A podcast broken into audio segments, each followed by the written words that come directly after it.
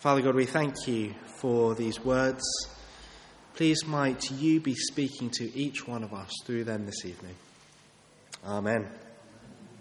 One of my uh, favourite books, um, at least favourite Christian books, is a biography by the Christian biographer John Pollock. Um, it's called Moody Without Sankey. I was told once that every Christian should read it, and so I read it, and it is excellent. I would highly recommend it. It tells the story of the American evangelist D.L. Moody. Um, he was a 19th century evangelist, and God used him in remarkable ways. One of the ways he used him was in Britain. He came to England in the 1870s, and he did just these remarkable talks. Churches would arrange events, people would flock to see him pack out the rooms, and he spoke to thousands at once. It was exciting. In the 1870s, there's no doubt that God was doing something remarkable in this country through that man. But 150 years later, Our passage today takes us to the first mission trip, the first time people were sent out to tell other people about Jesus. And so this evening, one of the things we're going to be thinking about is just that, is, is evangelism, is telling people about Jesus. But I wonder how that makes you feel. Perhaps you wouldn't call yourself a Christian here this evening, and suddenly you're thinking, well, this isn't relevant for me, or maybe you're getting a bit nervous, thinking we're talking about telling people about Jesus. And if that is you, then do please keep listening, because we're going to see some wonderful things about Jesus this evening. But it might be that you're sitting here and you hear the word evangelism and your heart fills with fear. Because you go to work each day, you know you should be telling people about Jesus, but it's scary. You might get in trouble. They might not like you for it. They might respond badly. You just don't know, and it's scary. But then, actually, that fear, I think, can then turn into guilt. Guilt that you've got that family member who doesn't know and you just can't do anything about it. They just won't seem to listen to you, and, and there's guilt. It's hard. And then I think actually that guilt goes a step further. And at this point, I'm really just talking about myself. You know, where in your head you know that the Christian message is powerful, that it can save people. And yet, in your heart, you don't really believe it. I could tell my, my neighbour about Jesus, but what's the point? Maybe 150 years ago, people were open and ready to believe, but not today. What's the point? We're approaching the end of our series in Matthew's Gospel that we've been looking at this summer, and we've particularly been looking at Jesus' authority. Last week we saw, for instance, Jesus' authority over sickness and death. And now, as he continues the work he's been doing, the work we see in verse 35, teaching in the villages and the towns, preaching the good news, healing every disease and sickness, now we see Jesus come, stop, and look at the crowds of people. And he says these well known words in verse 37. Do have a look down. The harvest is plentiful, but the workers are few. About a month ago, my wife and I uh, and my two children went on holiday to a cottage in the middle of the countryside. And what's great about this cottage is that you can't see another building in any direction. It's just fields on every single side. And the closest fields uh, this summer are growing rapeseed, presumably for vegetable oil eventually. And I remember when I was young, we used to go and uh, watch the combine harvesters going through the fields. I don't know if you've ever seen a combine harvester. They kind of go at a good pace through the fields and pick up all of the corn and the grain or whatever it is. And then there's a big bowl that shakes it all around and a big kind of sieve like thing that gets all the, uh, the, the good stuff, the seeds, down into a container below. And actually, it's relatively straightforward. The farmer sets the settings and then just ploughs through the field. But in Jesus' day, a harvest was a lot more complicated, or a lot harder. You'd have a big team of people, you'd work long hours in the heat of the sun, and you'd have to pick it all up by hand, take it to a threshing floor, winnow it by hand, and get these big things and blow it with. It was just a big job, it was a lot of work. Jesus stopped. He looked out across these people who needed help. He saw lots of work to be done, but who was going to do it? I wonder what we'd suggest. Maybe we'd uh, set up a committee to come up with some sort of plan, or hire a worker or an evangelist or something like that. Did you see Jesus' suggestion? It's there in verse 38. Jesus simply says, Ask. Ask the Lord of the harvest to send out workers into his harvest fields. Ask. Kind of simple, isn't it? But who are we to ask? Who is the Lord of the harvest whom we're meant to ask to send out workers? And I want to suggest this evening that Jesus himself is the Lord of the harvest. Jesus is the Lord of the harvest. But why? Why Jesus and not perhaps the Father or someone else? Well, it's because of the things that in our reading today we saw Jesus do that shows us that he is the Lord of the harvest. So, first, let's see that Jesus cares. See how much he really cares. You know, sometimes it's hard to know if someone actually cares about something. A bit like the politician who um, is a bit late to the concern. You don't know ever if he really is that bothered. But when someone gives everything, gives their all, their lives to something, then you know they care. Like the husband who cares for his elderly wife when her body and her mind start to fail her, then you know he cares. Let's read from verse 35 together. Jesus went through all the towns and villages, teaching in their synagogues, preaching the good news of the kingdom, and healing every disease and sickness. Here's someone whose actions show that he cares. You know, he effectively made himself homeless. He left his home. He didn't have anywhere to stay. He left his job and his parents, and he just went and got involved in people's lives. And he didn't kind of preach a cold message from a distance. He got involved in the nitty gritty with every sickness and disease. And so when we then read in verse 36 Matthew's comment, there's no doubt. See what it says. When Jesus saw the crowds, he had compassion on them because they were harassed and helpless like sheep without a shepherd. On the same holiday, uh, we went to a petting zoo with my one year old daughter, Lydia. She had a great time feeding all the animals.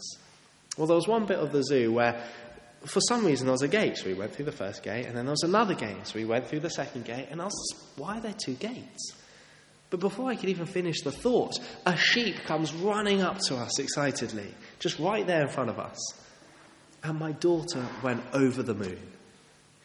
You know, she gave it a big hug. She kind of really wanted to, to feed it. She loved this sheep. We were having a bit of a sheep theme that week as well, so it was really ideal. But then she realized the best thing at all. She would silently walk up behind it so it didn't know she was there. And then she'd pounce on it from behind and grab it, and it would startle and run off as fast as it could, and she would run after laughing. And I, I genuinely ended up running around this sheep pen, going, Stop harassing this sheep. But that is not what Jesus has in mind. I will bet he had in mind that passage we read from Ezekiel. That passage that talked about the people of Israel as harassed sheep, weak, sick, injured, dying, lost. And so Jesus has compassion on them. He cared for them. And because he cares for them, and because he sees there's so much work to do, he sends. That's the second thing we see about Jesus. He gathers some workers together and he sends them to help. See uh, chapter 10, verse 1. Jesus called his twelve disciples to him and gave them authority to drive out evil spirits and to heal every disease and sickness. He gets 12 helpers together to do the work, 12 men who presumably, you know, they were well educated, theologically trained, respected men, right? Well, no, they weren't. They were fishermen. They were the working class. One of them was Matthew the tax collector, the one who had been hated for cheating the people and working for the Romans. Simon the Zealot. Apparently, that means he was an insurrectionist, a rebel. He wanted to rise up against the Romans. This is a motley crew of men. And yet, these are the ones Jesus chose. It's a bit like sending a banker, a baker, and a nun to build a house. But this is who he chooses. I think it's worth saying something about those miraculous powers they were given. Does that mean those doing a similar work today should expect these miraculous powers? And without getting sidetracked, I think it is worth saying that in Jesus' time and in the kind of decades afterwards, there was more prevalence of these sorts of miracles. And that's because in God's plan, they had a particular purpose to authenticate the gospel message.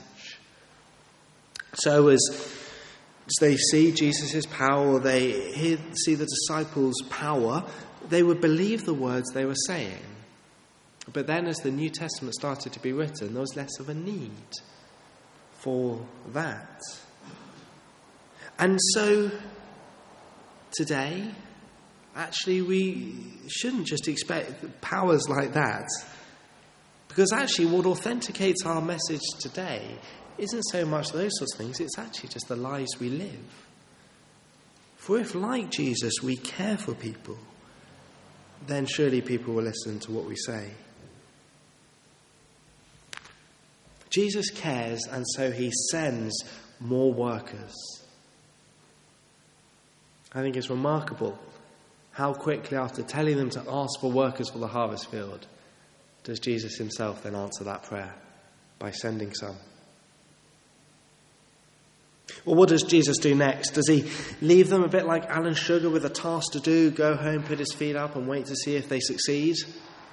No, next he instructs them. He gives them instruction.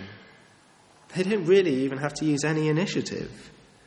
Have a look down at verse 7 of chapter 10. As you go, preach this message the kingdom of heaven is near. Heal the sick, raise the dead, cleanse those who have leprosy, drive out demons. Freely you have received, freely give. Do these things sound familiar? The works they're doing? It's Jesus' work, isn't it? It's what he's already been doing. He's been doing those healings, he's been teaching that message of the kingdom of heaven. They're just joining in. As a lecturer at college, he tells um, a story of, of why, how when he was a vicar, every now and then someone would come up and say, How do you come up with a new message every week? And he would answer simply, Well, it's not my message, it's God's message. I'm just preaching what he's already said in the Bible. And in the same way, these disciples, they don't need to come up with their own original thoughts. They're even given the message to proclaim. So Jesus cares, Jesus sends, Jesus instructs, and just in case he hadn't done enough already, he also provides. Verse 9, don't take any money with you. Verse 10, don't pack a suitcase. Verse 11, don't go on booking.com and find a comfy hotel to stay in. You know, imagine that. There's only one moment in my life which is particularly comparable. When I was in Botswana and some friends thought it'd be a good idea, unable to book a hotel a, or a campsite in a safari park, just to drive hours into it with the petrol indicator going down and no idea where we were going to stay. I hated it. it was petrol, it was scary. But it was vital that this is how Jesus sent them out. Because it forced the disciples to learn a really important truth. A lesson that is, that is actually what we've been building up to. It forces the disciples to know that it's Jesus' work and not theirs. that Jesus is the Lord of the harvest, not them. So when they went into a town and they preached the message about the kingdom, and they were received and welcomed with joy, then they would know that it's not because they've done anything particularly well, but it's because of Jesus. Equally, when they went into a town and spoke and their message was rejected, and they had nowhere to stay and they had to do that funny shaking off the dust off their feet thing, then they wouldn't think, oh, I've messed up, I've done something bad. No, they'd know that it's not they who are rejected, but Jesus. It's Jesus who cares. It's Jesus who sent them. It's Jesus' message. It's Jesus who provides, even providing the miracle that's needed for someone to believe. It's Jesus' work before they got involved. We thought a little bit about, at the beginning, about that feeling of what's the point? I remember um, at university going to a talk similar to this just before one of the terms began. And being encouraged to pray that God would put on our heart one person that we could tell about Jesus when we returned to university that term. A few days later, I remember sitting in a room with the other 16 engineers in a meeting about who knows what. But we were introduced to this girl, let's call her Sarah. Now, Sarah was over for eight weeks only as an exchange student from America to do engineering with us for a term. And I have no idea what else happened, but I just remember thinking I should tell her about Jesus.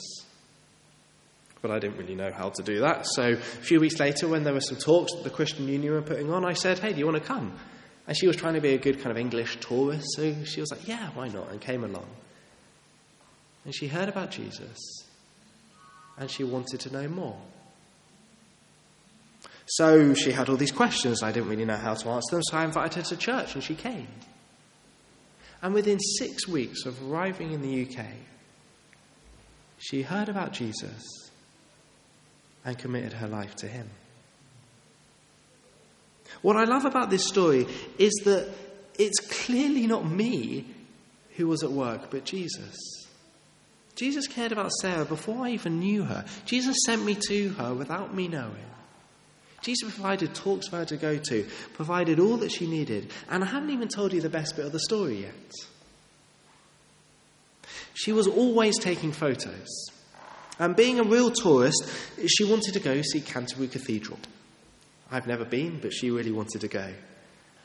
But there was a sign by the entrance saying no photography. So for once, she just had to go and look. And as she was walking around this huge building thinking, she suddenly realized that she had to commit her life to Jesus. And so there and then, she prayed for forgiveness.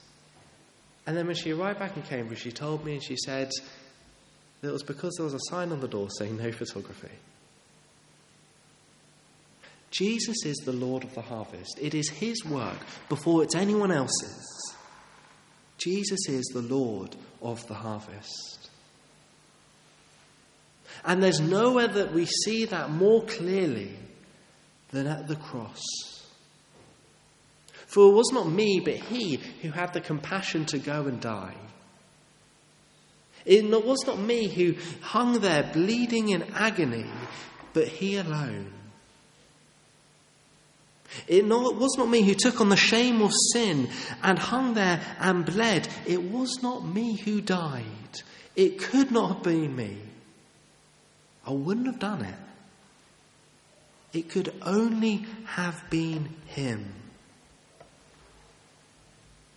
But oh, that he did. For as he hung there and he cried out, It is finished, it's as if he was saying, I've done all the work. I've done it all. I've done all that's needed for Johnny Laws to be saved.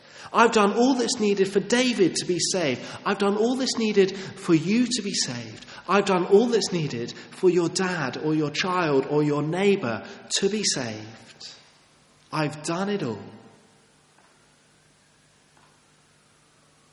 We should never think that Jesus doesn't care. We should never think that Jesus isn't willing and able to save.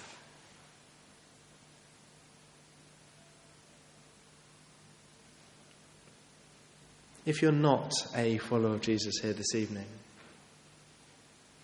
then can I say that Jesus cares about you?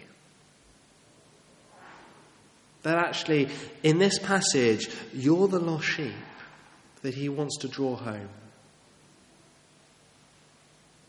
That he wants to bring you in, to bind your broken hearts, to bring you back to him.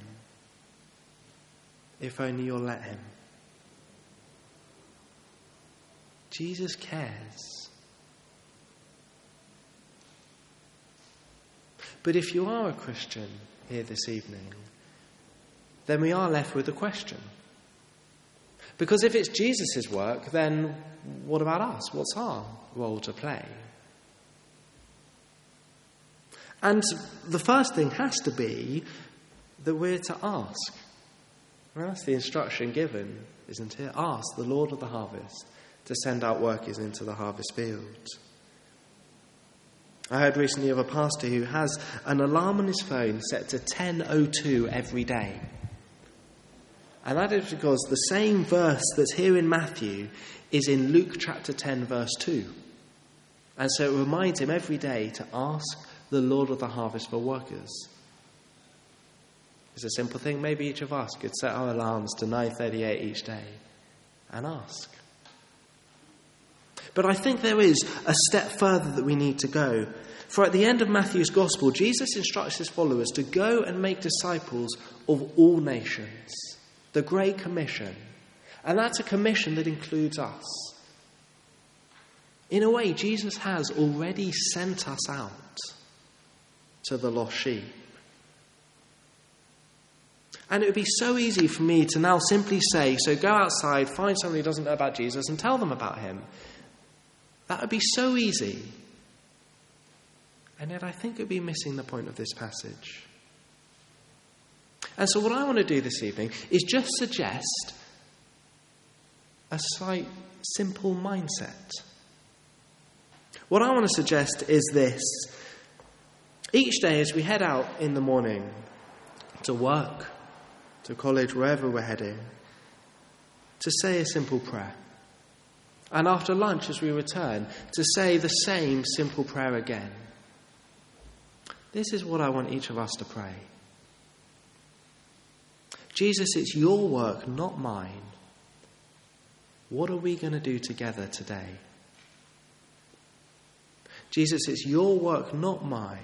What are we going to do together today?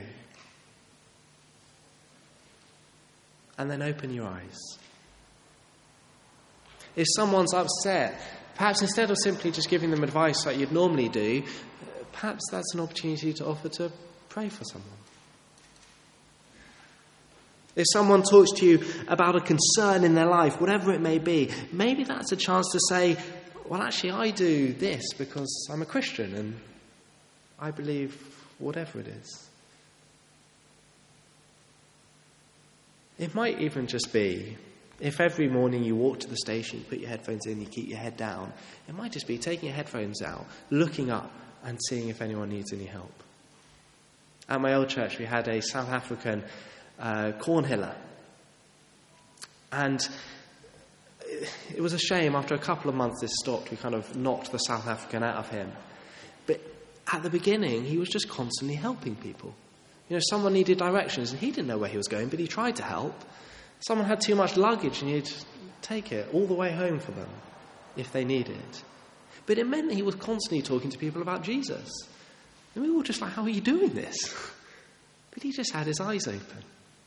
And he was expecting God to be at work. Imagine we each left here expecting God to be busy in Hampstead. Praying that He would be at work, looking for opportunities, and then speaking when we can, inviting when we can. Some people would not be interested. We must know that when we speak to someone and they don't believe, it isn't our fault. They're rejecting Jesus. But won't there be others who will believe? Is Jesus not compassionate? Is Jesus not willing and able to save? Does Jesus not have lost sheep across Hampstead, at your workplace, at the Tesco checkouts? Are there not lost sheep waiting for someone to be sent to them? So this week, let's go out with our eyes opening, open. Let's go out wondering what might Jesus be up to in the lives of those around us? Let's pray.